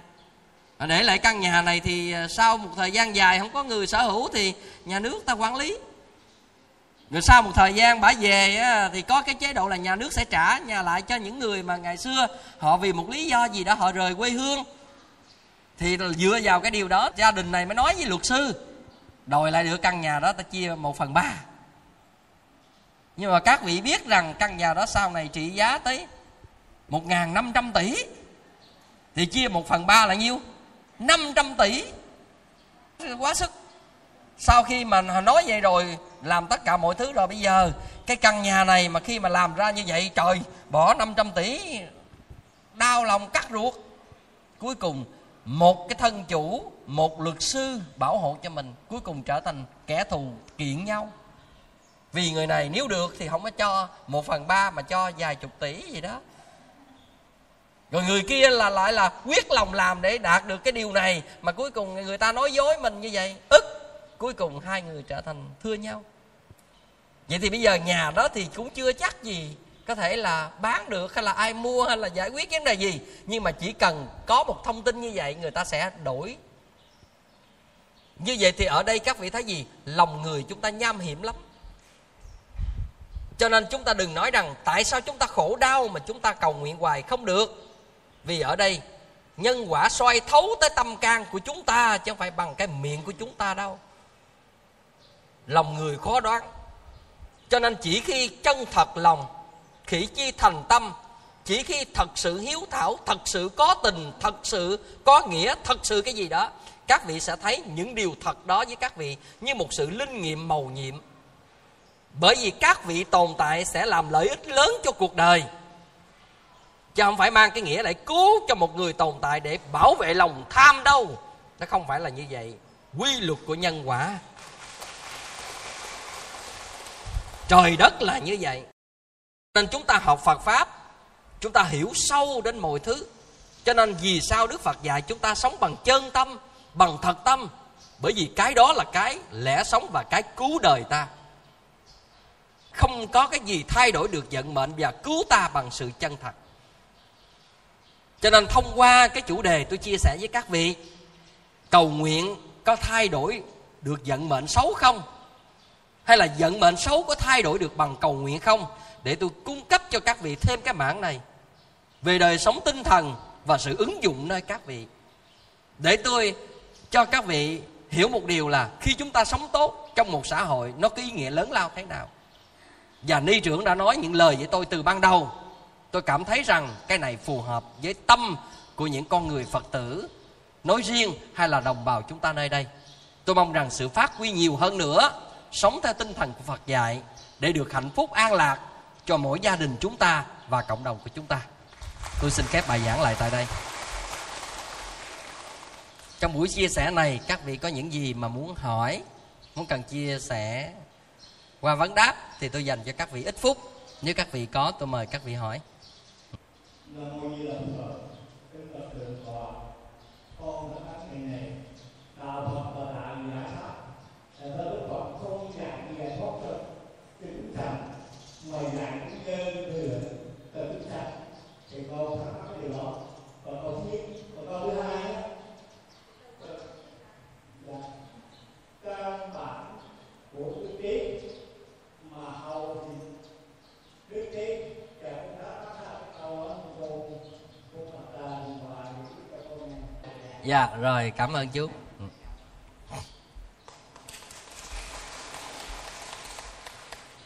Bây giờ à, trước trả lời câu đầu tiên, tại sao đức phật giác ngộ giải thoát?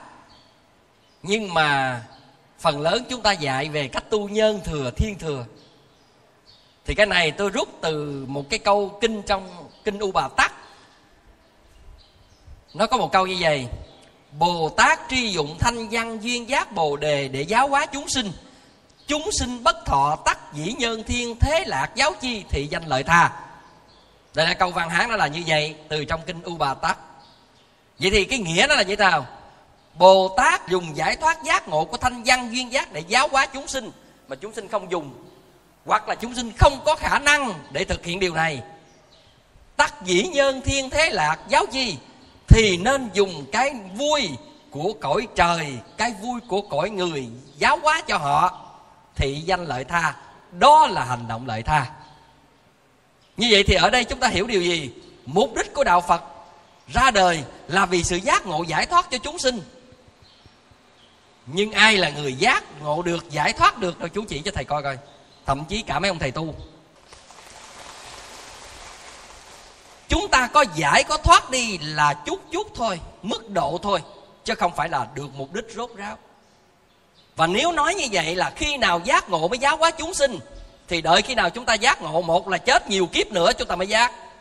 Hai là muốn giác là chúng ta đã sụm bà chè con củi đời này rồi làm sao sức đâu độ đời. Cho nên tiến sĩ là học vị cao nhất của tri thức. Nhưng mà không lẽ không học đạt được tiến sĩ thì không thể đi dạy được lớp 1, lớp 2, lớp 3, lớp 4, lớp 5, lớp 10 sao? Vậy thì bây giờ tiến sĩ là mục đích cao nhất. Nhưng tùy vào điều kiện, trình độ của ta và nhu cầu của mọi người Thì chúng ta sẽ dạy từ lớp 1, lớp 2, lớp 3, lớp 4, lớp 5 Mặc dầu lớp 4, lớp 5, lớp 6, lớp 7 gì đó Không phải là tiến sĩ Nhưng nó là một bước đệm là thềm thang Để từ từ đi đến tiến sĩ. Vậy thì bây giờ đạo đức nhân thiên này mà dạy được cho họ quần chúng mà được chừng ấy là đã lợi lạc dữ lắm rồi. Cho nên ai cũng biết giác ngộ là điều tối thượng nhưng mà ai giác?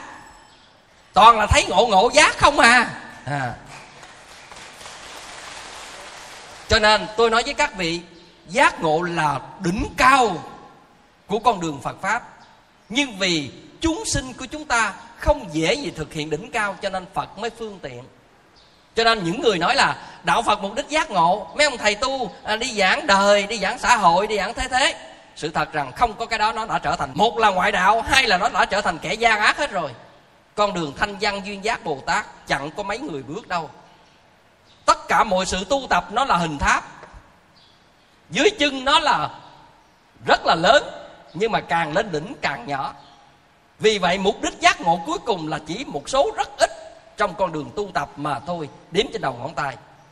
Còn cái sự phương tiện nó là cả đại thể. Như vậy đạo phật không vì mục đích mà của một số người ít này mà bỏ rơi hết tất cả quần chúng. Cho nên ở đây, cái cách đưa đạo vào đời ở chỗ là nếu không có những pháp phương tiện này, người ta sẽ bỏ đạo phật ngay. Vì mục đích của đại đa số mọi người không phải là giác ngộ giải thoát, mà mục đích của họ là gì? Chén cơm manh áo, con ngoan trò giỏi gia đình, hạnh phúc, công ăn, việc làm. Đó là nhu cầu của họ, là mục đích của họ. Vậy chúng ta đưa pháp thanh văn duyên giác bồ tát vào đây là không thích hợp và nếu chúng ta chỉ nói chừng ấy, đạo phật trở thành bên lề cuộc sống. Và lúc đó họ sẽ quay lưng với đạo phật mà không thương tiếc. Cho nên ở đây có những người nói là vì chấp pháp, nghe pháp như vậy, nói như vậy nhưng không hiểu được vấn đề. Người có trí đưa ra các phương tiện để giúp cho mọi người tiếp cận với đạo phật thông qua giáo lý của nhân thừa bởi vì đạo phật không đáp ứng được nhu cầu này, người ta không cần đạo phật. Tôi đâu cần giải thoát, tôi đâu cần giác ngộ. Mục đích của tôi là như vậy. Và đức phật dạy năm giới cho người cư sĩ chưa bao giờ đặt mục đích giác ngộ, giải thoát ở trong đây. Năm giới của người cư sĩ, tại sao là như vậy? Giới người cư sĩ là giới cho những người chấp nhận sống trong luân hồi trong cái giải thoát. Nhớ gì trong năm giới người cư sĩ, giới thứ ba là gì? Không tà dâm, tức là đời sống ái tình. Ái tình có lỗi không? Ái tình không có gì là lỗi. Nhưng mà đức phật nói một điều rất rõ. Ái tình là nhân tố để luân hồi. Vì vậy, người cư sĩ không có nguyện vọng thoát luân hồi, cho nên họ tự nguyện. Con nguyện sống trong luân hồi vì con không có đủ sức để ra ngoài tam giới. Cho nên con sống trong đạo đức của người cư sĩ con ăn hiền ở lành con không sát sanh không trộm cướp không tà dâm không lừa dối không pha hại ai. Tất cả mọi thứ để con nguyện đời đời con sanh ra. Con được thân phận không có hèn kém được uh, sáng sủa rồi giờ cuộc sống gia đình được yên ấm mọi thứ thế thế. Con được thông minh sáng suốt. Nhu cầu của chúng ta chừng ấy tức là chấp nhận sống trong luân hồi. Vì vậy đại đa số con người không có nguyện vọng đó. Cho nên đưa pháp giác ngộ giải thoát là chúng ta xem như trúng nhưng mà trái lại lại sai. Cho nên đạo phật về thuyết giảng kinh điển phải khế cơ và khế lý. Khế lý là phải đúng với giáo lý của đức phật. Khế cơ là phải đúng với đối tượng người nghe. Như vậy, giáo lý của đức phật phải nói đúng đối tượng người nghe thì đó mới là chân lý, mới đúng với kinh điển. Còn bây giờ người không có nguyện vọng giải thoát, bây giờ hai cái người này là nam nữ nó yêu nhau, nó đến chùa phổ hiền nó trước phật nó đang là lâm râm cầu nguyện cái gì đó, không biết. Mình là thầy tu, mình ra mình gặp nó cầu nguyện, hỏi hai con làm gì á? Nói, con bạn trai, con gái nhau chuẩn bị tháng tới hai tụi con làm đám cưới. Ôi, con ơi, ái là nhân của đau khổ, vợ là quan gia, chồng là nghiệp báo thôi đi con. Về đi con trai thì vô chùa nam tu, con gái theo sư bà nè, vô chùa nữ này tu con ơi. Nó sách dép nó chạy, ngàn kiếp không dám quay lại chùa này. Vậy chúng ta nói ái là nguyên nhân của khổ đau, chúng ta nói trúng hay sai. Chúng ta nói trúng, nhưng mà đối tượng nó nghe trúng hay sai. Sai, nói trúng đạo lý mà sai đối tượng trở thành phản tác dụng và phi pháp. Vì vậy, các thầy nói kinh tế, các thầy nói gia đình, các thầy nói đạo lý không phải là mục đích của các thầy, mà mục đích là vì nhu cầu của chúng sinh, chừng ấy cần phải đưa giáo pháp vào nếu mà hai đứa đó nó chuẩn bị cưới nhau, một người tu sĩ mà hiểu được cái đạo lý thì sẽ làm thế nào? À con à bây giờ phi đạo đức trong xã hội về hôn nhân nhiều lắm nha. Sống không có trọn tình, trọn nghĩa, làm khổ nhau, lường gạt những người chung sống, thậm chí giết hại những người chung sống vì mưu cầu như thế thế. Tụi con phải sống có đạo đức hơn, cần phải thủy chung, cần tới tất cả mọi thứ. Cái đó sai giáo lý chỗ nào? Như vậy ở đây chúng ta đưa giáo lý nhân thừa để giúp con người sống có đạo đức hơn là sai với mục đích của đạo phật à. Cho nên tôi cũng thấy một số người à, họ cứ nói là đạo phật nói giải thoát mà mấy ông thầy chùa mấy ông thầy tu à, cứ nói là đạo trong tình ái ràng buộc thậm chí tổ chức đám cưới cho người ta. Cái kẻ nói một mà không biết một ngàn là một dạng chấp pháp và tự thân của người đó cũng chẳng bao giờ giải thoát. Và tự thân của người đó cũng không bao giờ đạt được pháp vị chắc chắn một trăm phần trăm nếu người thật sự giải thoát, không bao giờ xem một vấn đề đó tiêu cực như vậy. Bàn tay đã không thương tích, sẵn sàng nắm thuốc độc. Vì đối với giáo lý của đức phật, khi chúng ta đạt được đỉnh cao của tuệ giác, chúng ta sẽ lao vào trong đời sống trần lao nha. Để chúng ta độ đời, không có chối bỏ tất cả những thân phận xấu hèn thấp kém trong cuộc đời nha các vị. Quan trọng lắm. Cho nên ở đây thầy trả lời đúng ra là cái này là một đề tài lớn.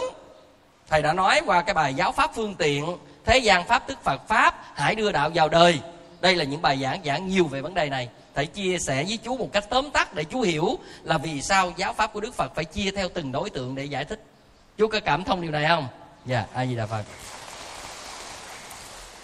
Câu thứ hai chú hỏi là căn bản trí và hậu đắc trí. Cái câu này phải hiểu về duy thức học mới có thể hiểu được điều này trong tám thức, thì nó có cái giai đoạn tu hành để chuyển thức thành trí đó. Thì thứ nhất là a lại gia sẽ chuyển thành đại viên cảnh trí. Mạt na thức là thức thứ bảy sẽ chuyển thành bình đẳng tánh trí. Thức thứ sáu là ý thức chuyển thành diệu quan sát trí. Và năm thức đầu khi chuyển thành trí, nó có hai nghĩa. Một là hậu đắc trí hai là thành sở tác trí. Đa phần những người học khó hiểu từ này. Tại sao gọi là hậu đắc trí? Vì các thức khác chuyển thành trí, thì thức này nó sẽ chuyển theo. Vì nó không tự đoạn hoặc và chuyển thành trí được, cho nên gọi là hậu đắc trí. Có nghĩa là các thức khác chuyển thành trí trước, nó chuyển sau, cho nên gọi là hậu đắc trí. Chú hiểu nghĩa này chưa? Rồi, vì sao gọi là thành sở tác trí? Cái trí này nó thành tựu do cái khác tạo ra. Vậy nó do cái gì tạo ra? Nó do căn bản trí, nó do diệu quan sát trí, nó do bình đẳng tánh trí. Khi các cái này đã thành trí, thì tạo ra cái thành sở tác trí. Có nghĩa là năm thức này tự chuyển thức thành trí. Hiểu cái này chưa? Vậy thì đây là một cái quá trình mà gọi là duy thức học mới hiểu được cái điều này và những cái từ ngữ này rất chuyên môn, thậm chí tăng ni. Khi đọc đến điều này mà nghiên cứu không kỹ, không hiểu luôn. Cho nên ở đây tôi phân tích một vài cái từ ngữ chuyên môn để các vị thấy là đây là một câu hỏi trong một từ ngữ rất chuyên môn mà trong duy thức học mới có được. Và những người nào phải nghiên cứu sâu kỹ thì mới nắm được các vấn đề của duy thức học. Thầy chỉ trả lời gión gọn ngay cái từ vì sao nó có tên như vậy thôi còn đây là cả một trường phái. Thành ra không thể nói một cách đơn giản mà để chúng ta hiểu cả một quá trình được, mà chỉ ngay cái từ ngữ đó giải thích nghĩa. Các vị thông cảm được từ này chưa? Ai gì là phật. Thầy mời chú. Mô kính thầy thì con xin hỏi một cao là cái pháp tánh như phật tánh của giống nhà có cái gì thầy cảm ơn chú chú hỏi câu pháp tánh với phật tánh là giống nhau hay khác nhau? Thì xin thưa với tất cả các vị, pháp tánh hay phật tánh, hay là căn bản trí, hay là pháp thân, hay là ông chủ, hay là bản lai diện mục, đó cũng là từ khác nhau để chỉ cho cái chung là pháp thân. Phật tánh từ nào cũng giống nhau.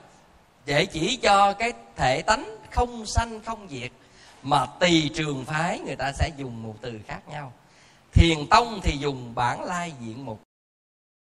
Và những kinh khác ví dụ kinh viên giác thì gọi là viên giác tánh. Và những cái trường phái khác thì gọi là pháp thân. Rồi theo trong các cái kinh đại thừa thì gọi là phật tánh. À, vậy thì ở đây phật tánh, pháp thân, pháp tánh, tất cả mọi từ chỉ là từ dùng khác nhau để chỉ cho cái bản thể bất sanh, bất diệt của mỗi chúng sinh mà thôi. À, A di đà phật. Có một từ mà đại thừa khởi tính lượng dùng đó là như lai tàng. nhưng mà vì sao thầy không nói như lai tàng là từ để chỉ cho pháp thân? Bởi vì từ như lai tàng, có những người nói đó là chỉ cho pháp thân, nhưng chưa đúng như lai tàng chưa trọn vẹn nghĩa của pháp thân. Bởi vì như lai tàng nó có hai nghĩa. Một nghĩa là pháp thân mà một nghĩa còn để chỉ cho pháp thân đang bị ràng buộc trong phiền não. Thành ra cái đó, nó chưa thể gọi là trọn vẹn. Cho nên như lai tàng nó mang nghĩa như là quặng vậy đó. Có vàng ở trong đó nhưng mà chưa thuần vàng. Cho nên là từ như lai tàng, đôi khi có những chỗ dùng nhưng thầy không giải thích cái điều đó cho chú, mang cái nghĩa vì nó chưa trọn vẹn như chữ pháp thân phật tánh bản thể, hay là bản lai diện mục theo nhà thiền gọi. Đây là điều mà thầy chia sẻ để chú hiểu được từ này. Ai gì đà phật. Chú có thể giờ xem thêm cái bài giảng thầy giảng là phật tánh là gì, thì chú sẽ hiểu được cái ờ, lời thầy chia sẻ với chú hôm nay. Ai gì đà phật. Rồi.